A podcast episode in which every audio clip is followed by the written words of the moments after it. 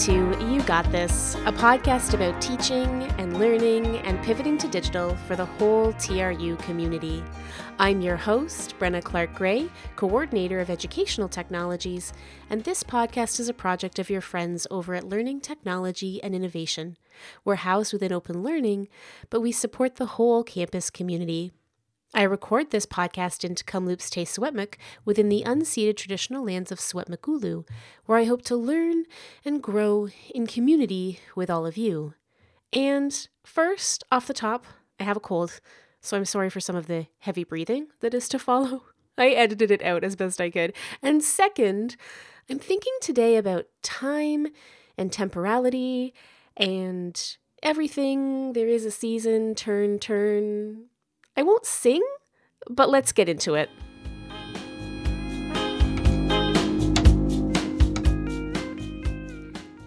It is Congress season for me. I don't know how many of you are social sciences and humanities people who spend time at the Congress for the Social Sciences and Humanities every year.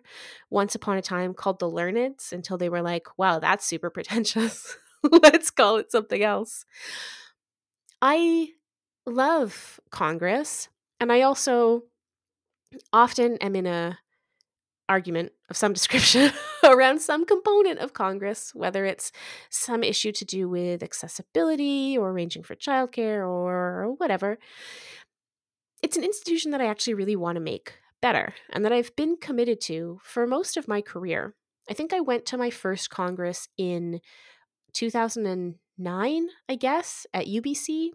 And I've been to all of them ever since, with maybe some minor exceptions. I've even been a Congress mom many, many times.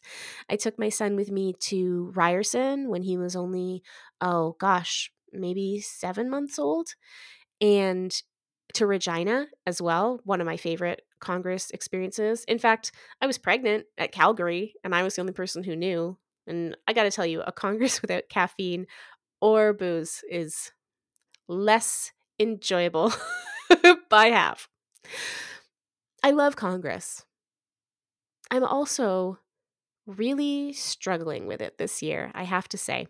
So by the time you hear this, I will have given at least two, maybe four, of my six papers at Congress. Yes, that is excessive. Thank you for asking. I always overdo it at Congress. For a long time, it was the only conference I could afford to go to. So I used to try to pack it full, like as full as I possibly could, to really make that plane ticket count. That was my habit when I was a graduate student and also when I was a more established scholar. It just made sense with limited PD funds working at the college where I worked. Now, for me, it's less about the funds, particularly as it's huh, virtual, and more because I pitched a lot of these papers like in December of 2019 and was generously given the option to extend them to this year, given the fact that Congress was canceled last year. But my struggle now is that I'm not sure I still care about these things. That's what I mean about thinking about time and temporality. Normally, the space between pitching a paper and actually giving the paper is maybe six months at the outside you have a chance to really develop your thinking. But now it's 18 months and we've had a crisis in between. We're digging our way out of a pandemic and the kinds of papers that I submitted before the pandemic are not really the kinds of things I'm interested in talking about anymore my commitment to ethics and educational technologies and reducing harm and underscoring care work and recognizing invisible labor, those things feel so urgent to me that anything that doesn't fall under that rubric feels like it's hard to take seriously. And that's something I'm struggling with because it sort of feels like the pandemic has taken a part of who I was and am as a scholar away from me. I know that it probably hasn't. in, in very real and concrete terms, we change our focus all the time, and it's natural for something as significant as the pandemic to really reshape our focus and our scholarly interests. I get that. But it is weird to be up against the temporal wall that is Congress, so much to do, so little time in which to achieve it, and to really be struggling with a sense of why I pitched some of these papers in the first place. Now, you might be saying, Brenna, why didn't you revisit this when you were first asked to extend the paper another year? And I would say to you, great question. I have no answer for you. In most cases, I haven't reopened these CFPs in months, 18 months. And I'm revisiting them now and really thinking about the scholar I want to be in the post pandemic world. I don't have good answers to that either. But if you're struggling with that too, or wondering if the things you cared about before the pandemic are going to matter to you again, just know that I'm having the same questions and the same conversations. On the show today, changing gears, I'm really excited to have Jason Toal come and chat. Jason is our newest coordinator of educational technologies. Actually, that's not quite true. I'm pretty sure Jamie is newer than him by a couple of weeks. But Jason's the newest one on the team, and you haven't had a chance to meet him yet on the podcast. Not really. So I thought I'd invite him for a chat that ends up being a lot about teaching and learning and a little bit about Animal Crossing, or maybe the reverse. Let's let Jason take it from here.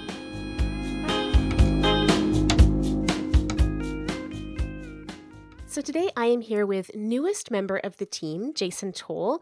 Jason, would you introduce yourself to our lovely listeners? Hey, folks. Uh, yes, this is Jason Toal here. I am the newest minted member of the Learning, Innovation, and Technology team, otherwise known as an EdTech coordinator. Yeah, so you have joined us from whence? Where'd you come from before here? I was at Simon Fraser University um, in Vancouver. What, where, uh, so let me think of a way to phrase this. Where yeah. might people have known you if they've maybe never interacted with you at at SFU, but they feel like they know your name? Why why might that be the case? I'm leading you to talk about ETUG and your various other contributions oh, to provincial projects. thank you so much. Yeah, I would definitely say that if you are in uh, post secondary in the province of British Columbia, and have been in any kind of professional development through the EdTech Users Group, as you mentioned, acronym ETUG, um, plus many BC campus events um, over the years, particularly specializing in visual practice situations. Cool. Mm. Um, what brought you to TRU? Why jump into a role like this right now? What is wrong with you? Is I guess what I'm asking. oh, that is such a good question. Uh, yes. Well, I mean, the pandemic definitely is what landed me here at Thompson Rivers right now. Um, my wife and I had managed to get out of the city during our first phase of remote working. Mm-hmm. And uh, seems as we were already out. Well, and then we gave up our apartment in Vancouver. Oh, right. We we left, and um, seems as I was looking for a new place to live, anyways, contemplating returning back to Vancouver. Um, this opportunity presented itself, and I jumped. Well, we're super glad you're here, particularly because I think your interest in sort of the visual is is something that we didn't have on the LTI team anyway previously. We definitely often draw on the strengths of Nicole Singular as our graphic designer and and Marie Bartlett over in ID for sure. But having someone mm. on the team with a visual eye is going to only help. Um, I was wondering if you wanted to talk just real briefly about the workshops you've done so far or in, that are in process right now since arriving to kind of give people a sense of what your interests are in this area. Yeah, absolutely. Well, as you know, we are in the middle of um, our summer workshop series, workshops we sure are. without walls.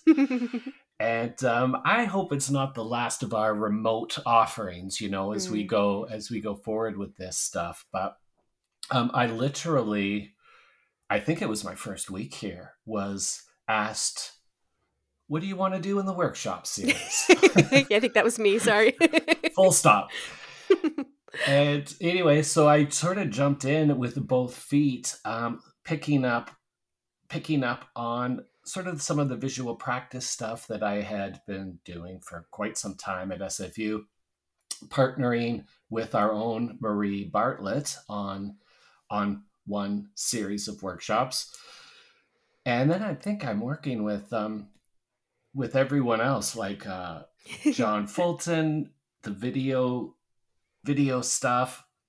Our director Brian Lamb. We're doing uh, WordPress websites. I've been attending your uh, pandemic pedagogies. Pandemic pedagogies. You lot. You caught me with the removal of the post.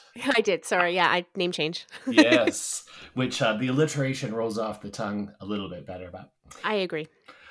But anyways, yeah, I've jumped in at the Moodle, restarting your Moodle stuff, which is of course one of our prime um, platforms to support, ed text to support, and and it's been a whirlwind. I do have to say. Mm. Yeah. Well, that is a nice segue into my next question, which yeah. is how's it going? How you doing? it is going good. You know, I um was actually trying to think of a metaphor for that Ooh. for this question just because it's week 7 for me mm-hmm. Mm-hmm. and I am on a limited term so I'm actually trying to look at them as a, you know, let's say monthly or weekly chunks. Right. And um the metaphor that I came up with was water skiing. Okay. I, I know, know, nothing about water skiing, no. so you're going to have to really lead me through this one. well, and I am not, I mean, I am not an avid water skier. I did it a few times in my childhood, but it's scary, honestly. Mm-hmm. And mm-hmm. Uh, what the comparison comes from the sudden acceleration and the need to hang on with all your strength. Yeah, well, you joined sort of, I mean, frankly, a tiny and wildly overworked team. yes. and it's and you also landed sort of just at the end of winter term as we were kicking off um, summer programming, and it was kind of like, well, if you're going to want to do something, you're going to need to know what it is now and run with it because we, as you've probably noticed, we are a small and mighty crew. Mm. Uh, and I think we punch above our weight for programming offerings generally, but it does mean that there's there's not a lot of um, onboarding time. It's a really all hands on deck kind of place, I think. I mean, it really worked well for me just because um, I had been looking for some new new projects and uh, challenges to sink my teeth into. So, so yeah, that was nice. Yeah. So, I guess I kind of wanted to use this as an opportunity to sort of introduce you maybe more fully. Obviously, your workshops are going to introduce you you to the community, but mm. um for folks who are listening, I wonder if you want to talk a little bit about like why educational technologies, why this weird largely dystopian field what interests you about it and kind of what what gets you going when it comes to this stuff? I mean obviously not discounting the visual communication stuff you've been talking about um, but obviously you've jumped into a role with a lot of you know hands-on technical components mm. and um, often kind of fiddly detail oriented work in addition to the freedom to do things like your visualize this workshop series. So yeah why ed tech Jason, why? Well, I mean, I guess it has always been ed tech for me. Mm. I, I really got into, I mean, I graduated in my undergrad and was fortunate enough to get a job teaching um, at a college. This is out east in New Brunswick. And oh, yes, I didn't know you also had a New Brunswick connection. NBC, Does everybody on the team have a New Brunswick connection? NBCC Miramichi. Shout outs nice. uh, to all my East Coast peeps out there. Nice. You know I'm a UNB grad, right? I did not. Yeah. Yeah. Oh, yep. wow. Actually, no, I think I did. I think that does ring a bell now. Yes. Well, that's um, yeah, that's a trifecta on mm-hmm. our team. It is. Yeah. It's that's hilarious. But anyways, so I'm teaching, uh, teaching like um, ed tech actually was one of my first courses where we were literally oh wow. building i mean the course was about html and how to present content in a digital i mean i'm dating myself horribly here but um and the advent of online learning you know my first role was as a subject matter expert for the course developers so I've kind of been in the scene. I mean, you know, it's going on a few decades. That's all I'm going to say. and fortunately, my career and experience, and you know, my employment has persisted right through to this time. That's no small feat in education generally. It's not pretty. more broadly. It is not pretty. um, well, that's cool. So you go back a ways. Um, you know, when you think about like actually building educational websites by hand with HTML. That's that's a ways back now. Mm. Um what do you what are your sort of I don't know, maybe persistent interests or the things that you see as being maybe consistent throughout that period of edtech even as the various platforms and tools may change? Like is there some sort of overriding ethos that really grabs you or some sort of aspect of practice that you come back to time and time again? Yeah so definitely my focus on um, well what we used to call participatory design mm has grown. I mean, my graduate degree is in um, interaction design, which you know has sort of merged, uh, evolved over the years, and merged with user experience and um, interface design. The center of my practice really always comes back to the human at the other mm. end of the screen or the mm. speaker or whatever uh, mediated communication you know we're being we're using at the time whether it's for education or mm. otherwise and it's one thing i have to say i appreciate about this team honestly because the um, it's something that i have picked up on uh, across the board um, definitely in in our team uh, learning innovation and technology but um, in the open education and thompson rivers community as well the focus on people has been has been um, impressive. It's been a really nice aspect, actually, of this whole difficult and complicated time. Is you know, we might get occasional pushback on advice when it comes to synchronous versus asynchronous or when it comes to, you know, workload issues and and suggestions we're making like totally fair criticisms and questions about some of the things we advise, but the one place I never get pushback is when I talk about care mm. um, and when i talk about sort of recognizing like our shared humanity um, i think sometimes people i hope god i hope people are learning something new in ways to approach it but i never have anybody sort of like really lobby for more conversations about content and less about you know student learning and how that works and that's not been the case for lots of my colleagues who have found those conversations a lot more difficult so it is something i really hold on to um, about the community here. I think people do genuinely really care about that student experience and want to do right by their students in really difficult situations. It's, it, I mean, the past year has opened up all kinds of conversations in in this area, and at the you know at the same the same time, our field, educational technology, has really flourished mm. a lot. But then, sort of at the same point, I was going to say, especially the evil bits, Jason. The evil yes. bits are doing really well. well, the critical lens on the technologies and what they're mm. doing to our brains, let alone just our learning experience, is um, conversations that I think folks have been having in small conferences like the EdTech Users Group over the years, but but now I do think they're happening at higher levels and across. I think even IT are involved in some of these conversations from time to time.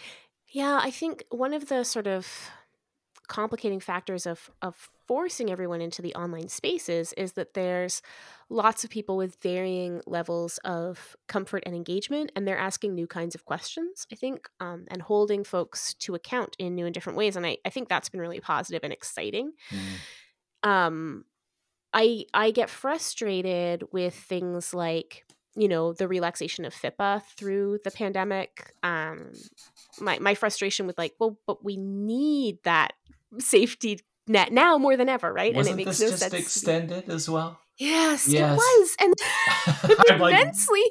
frustrated by it because it's like, I do we only have values until they're challenged and then and then we just fold like a deck of cards? Like is that Out the, the plan? window. you know? So it's i'm glad we're having the conversations but i don't i i worry about i worry about the what comes next piece right? Like Mm. it's so rare that you get privacy rights back. It's so rare that you haul your data back from a corporation you know? And uh i think this next year is going to be really important when it comes to holding the institution to account um, our institution the provincial government like all these different structures um, i think we really have to be not take our foot off the gas on these conversations. Agreed. okay so i'm super excited that you've joined the team. I wonder if i might pick your brain about that visual and user experience stuff. As i said i think that's that to me is what you bring to the team that's maybe most exciting or or or most filling an obvious gap in my own competencies and sort of the skill set of the team as a whole.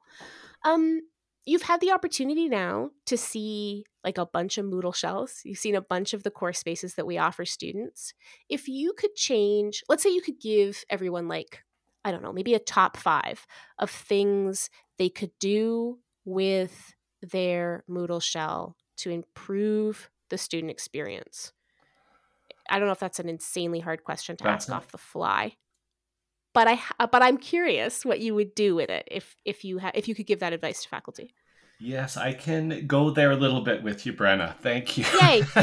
like, I mean, honestly, I'm very critical and I am very, I would even say, judgy when it comes Mhm. to what is presented to me as an interface for uh, finding information like mm-hmm. when's my next assignment due When Mhm. is my so um and i've seen enough now moodle shells to get a sense of the playing field so to speak um, and i can surmise that um, they're well first of all i will just slightly throw moodle under the bus here a little bit because there are limitations. we do it all the time so I mean- go for it and I am not picking on Moodle over any other learning management system. It's really what you get. You know, you get a standard set of um, of inf- uh, you know um, interface components to work with, and it is ultimately flexible, but it all kind of looks the same, Mhm. and um, that is both a blessing and a curse. Mm, So the consistency is really important.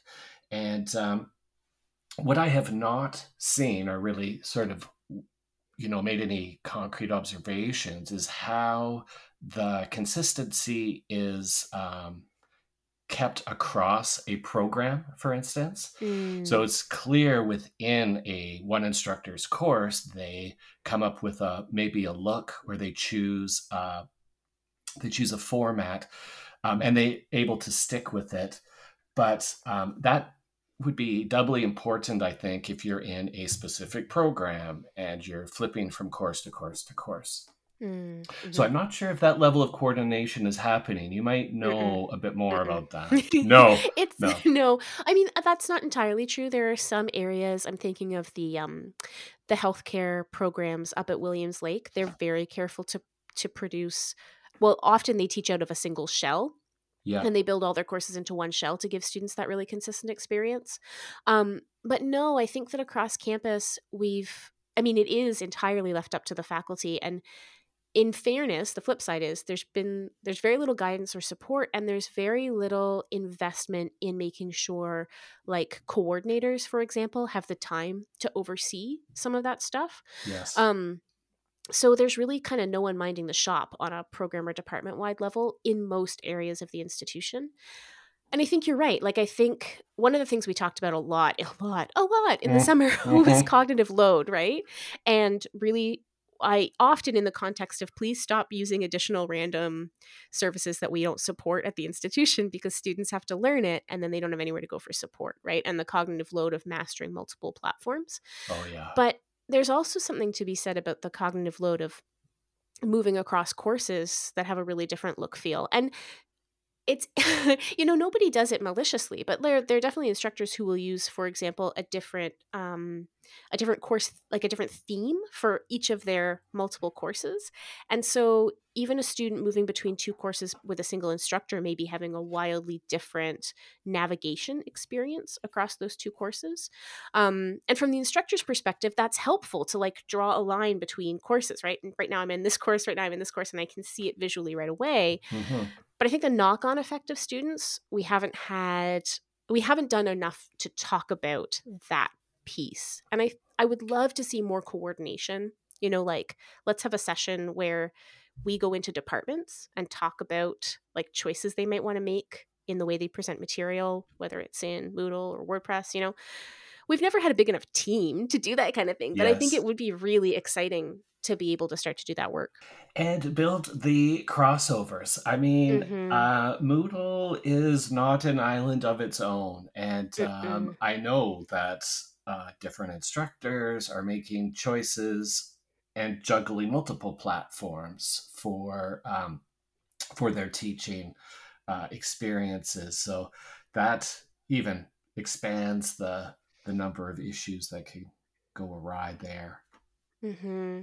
It's true, and you know this is like you know on my my never ending quest to get fired, but it's really clear that there's not like a lot of, there's not been a lot of sort of leadership level guidance on things like that. And I think they largely get left as a matter of academic freedom, right? It's like, it's yes. your expression of your course materials, um, which is true. But also, we could just say, you know, well, maybe every course should have like the calendar block turned on. That's a really useful block. What yes. if we all used it? You know, that kind of thing uh, yeah, consistency and of a, of a feature set, and so that mm-hmm. that functionality. It's a. I mean, I like to think of it as a goat trail, and that as long as that trail, if I have a can stay on the same trail for my journey on a daily basis, don't make me get off the trail to uh, some new challenge unless it's critical. Another Another thing I could say about some of the Moodle shells, though, is, and I've seen great examples of this, are is the use of visuals. Mm. So there are obviously the, um, you know, a lot of the content can be read or video.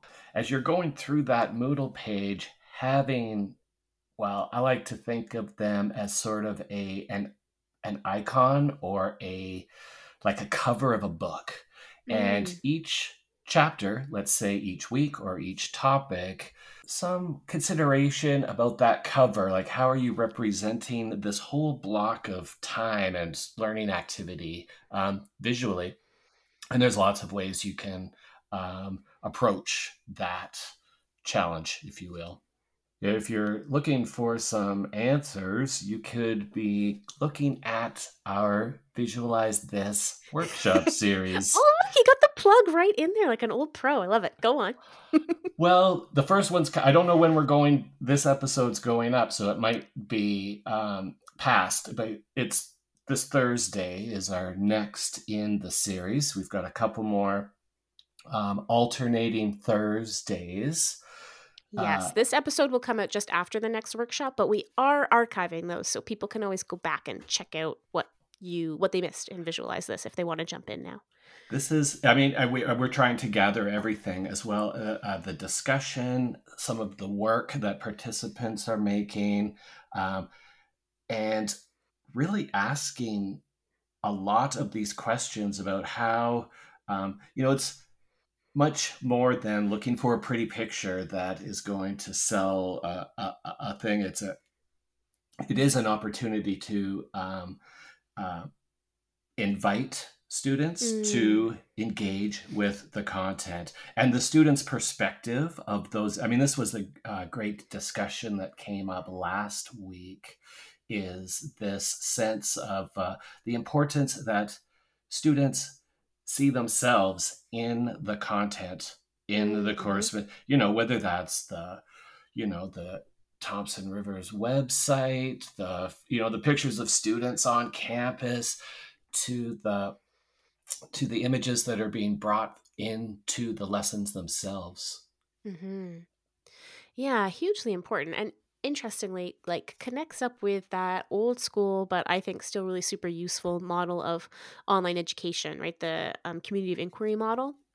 Yeah. and you've got that piece of the pie that's like instructor presence right? Mm. and and the visual signature of a site is an expression of instructor presence right? It's like how do i approach this material? How do i try to infuse my moodle shell with like my sense of humor my personality?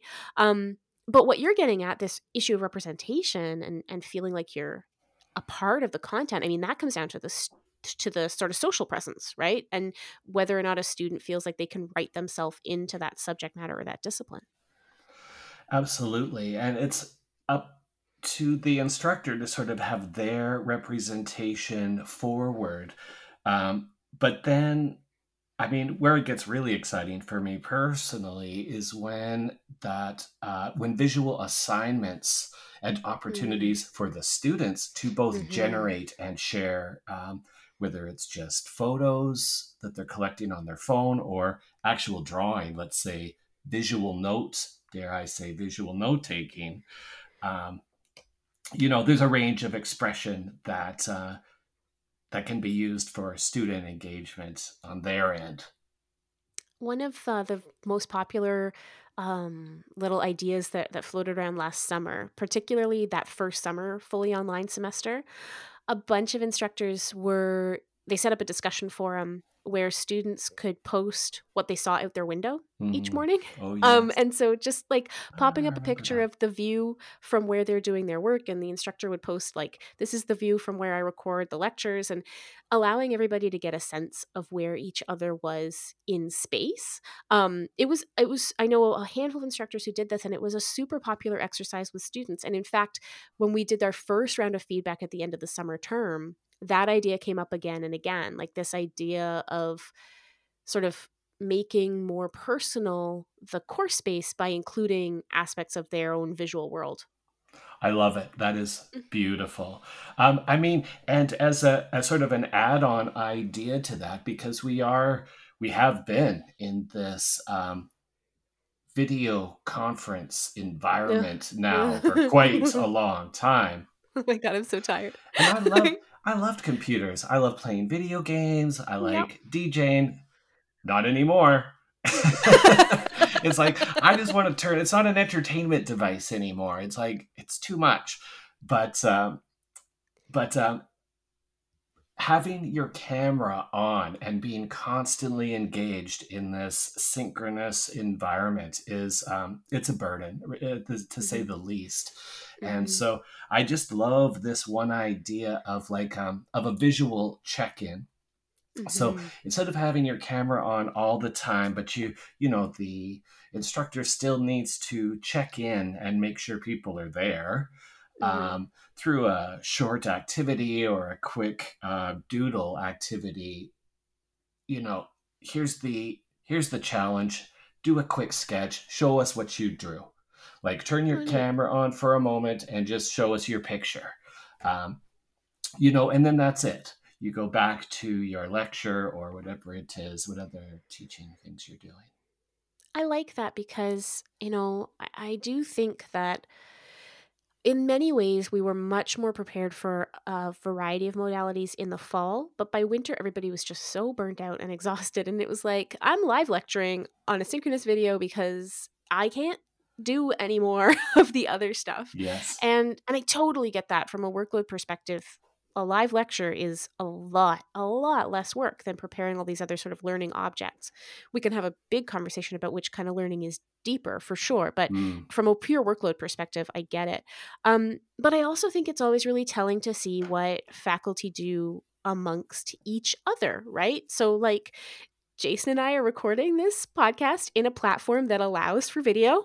And I turned on the video to show Jason how it works. And then I was like, is it cool with you if I turn this off? Because yes. if we're going to have a conversation, I need to be able to focus. And I don't think I do my best focusing when I can see myself performing the art of thinking or listening or presenting or or asking, you know?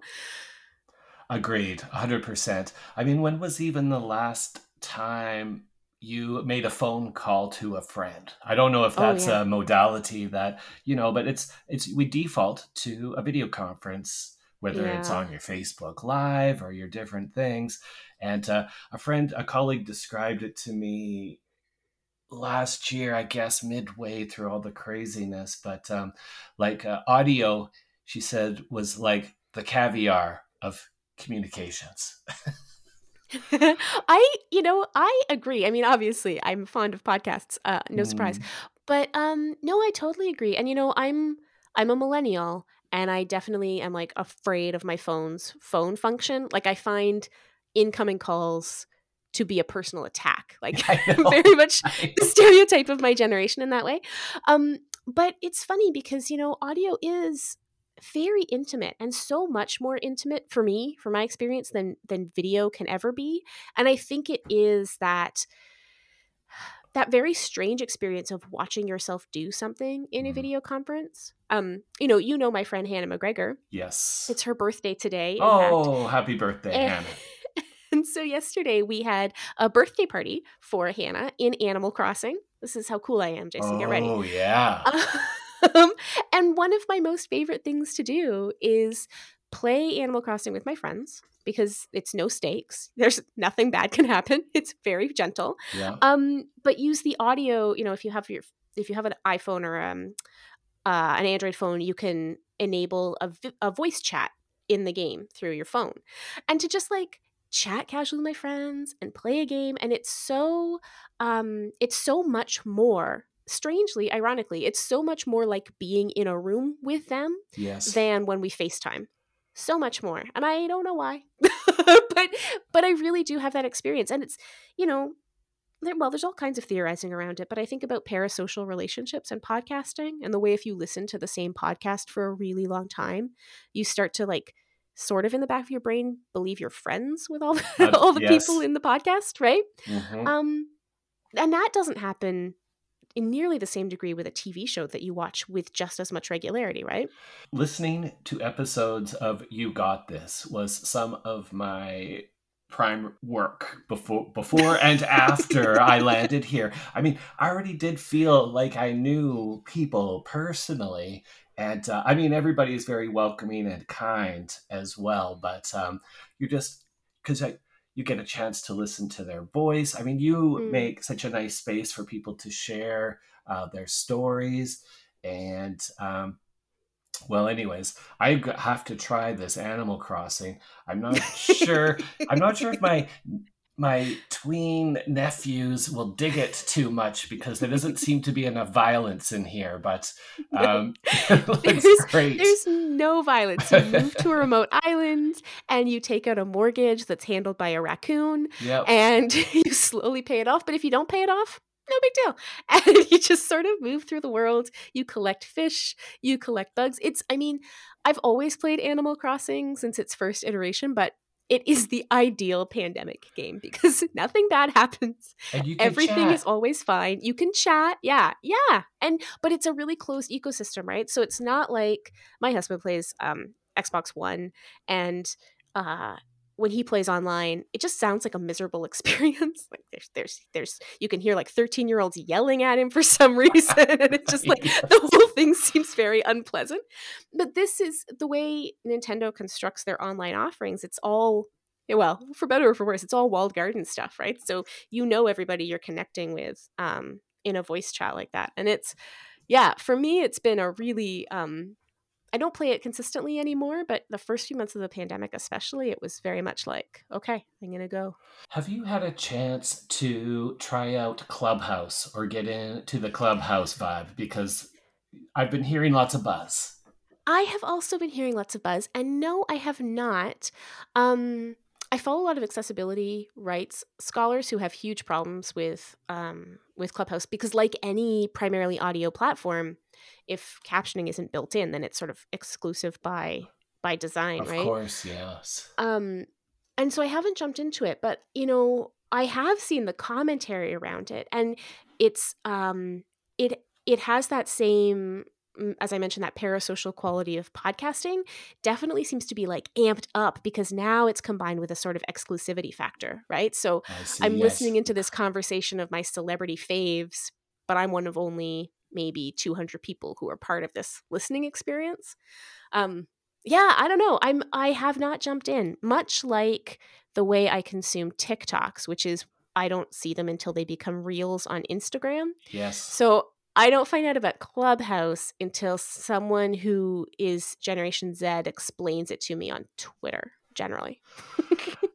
well, I mean, I have also not jumped into that, and in fact, have been trying have been backing away from social media in general, slowly mm. into the mist. Mm-hmm. You know, um, but those Instagram reels are hooky. I have songs in my head oh, yeah. that are permanently etched now. Okay, Jason, we're getting to the end of the time, and I promised you I wouldn't take the whole hour with you. Um, it's awfully nice to chat. I was wondering if there's anything you want to share with the community, any sort of closing thought, free time thing you wish we talked about today that we hadn't before we go today. I don't want to start a new conversation, but I I, I really want to. Maybe we could even uh, pick this up in another. We could teaser. Uh, yeah. Because I want to know. I want to chat more about comic books. Um, oh yeah, with you sometime, and I know that that could be a deep dive. And now we're uh. at the end, you know, I know that's not gonna. But um, I, you know, part of the visual sort of theory that I, you know, have paid. I mean, I'm a big comic book nerd first of all, from mm-hmm. you know same, the whole same beginning days, and uh, but the you know the use of text with image is fascinating to me and how mm-hmm. it gets applied in an educational context. I mean, I feel people are doing it almost anyways, just making PowerPoint presentations. Mm-hmm. And because it's not on a sequenced in panels and some of the other mechanics of comic book uh, amazement. Um, but that is one topic that, uh, you know, maybe that's a pub chat you know, there's huge um, overlap between the kinds of things that work in comic books and the kinds of things that work in in a good PowerPoint or in lesson design. And at the same time, the same things that are cognitively difficult about reading a really meaty, good comic book mm. are also um, sort of challenges when it comes to good visual design in classes, right? So, yeah, I think we should have more conversations like this. This was really good. Yes. Thanks for your time today, Jason. I super appreciate it. Thank you, Brenna.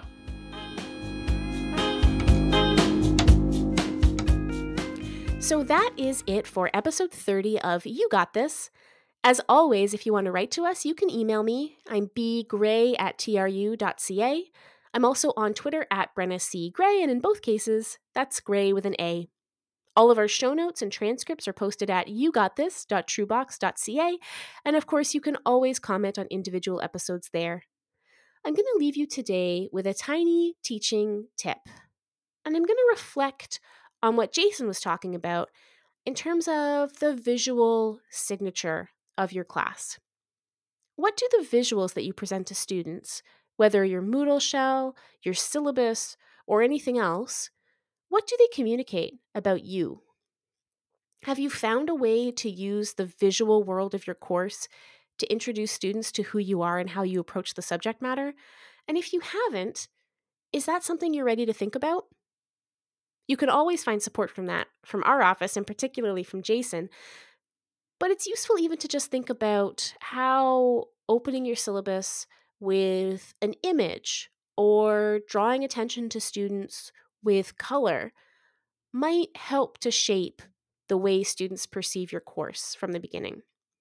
There's lots of research out there on the way in which the material that we present to students is perceived, and I think it can be helpful in setting up that trusting relationship right from the beginning. So you spend some time thinking about that, and I will try to finish these Congress papers. Hopefully, they're done, because as I said, by the time you're listening to this, they should be.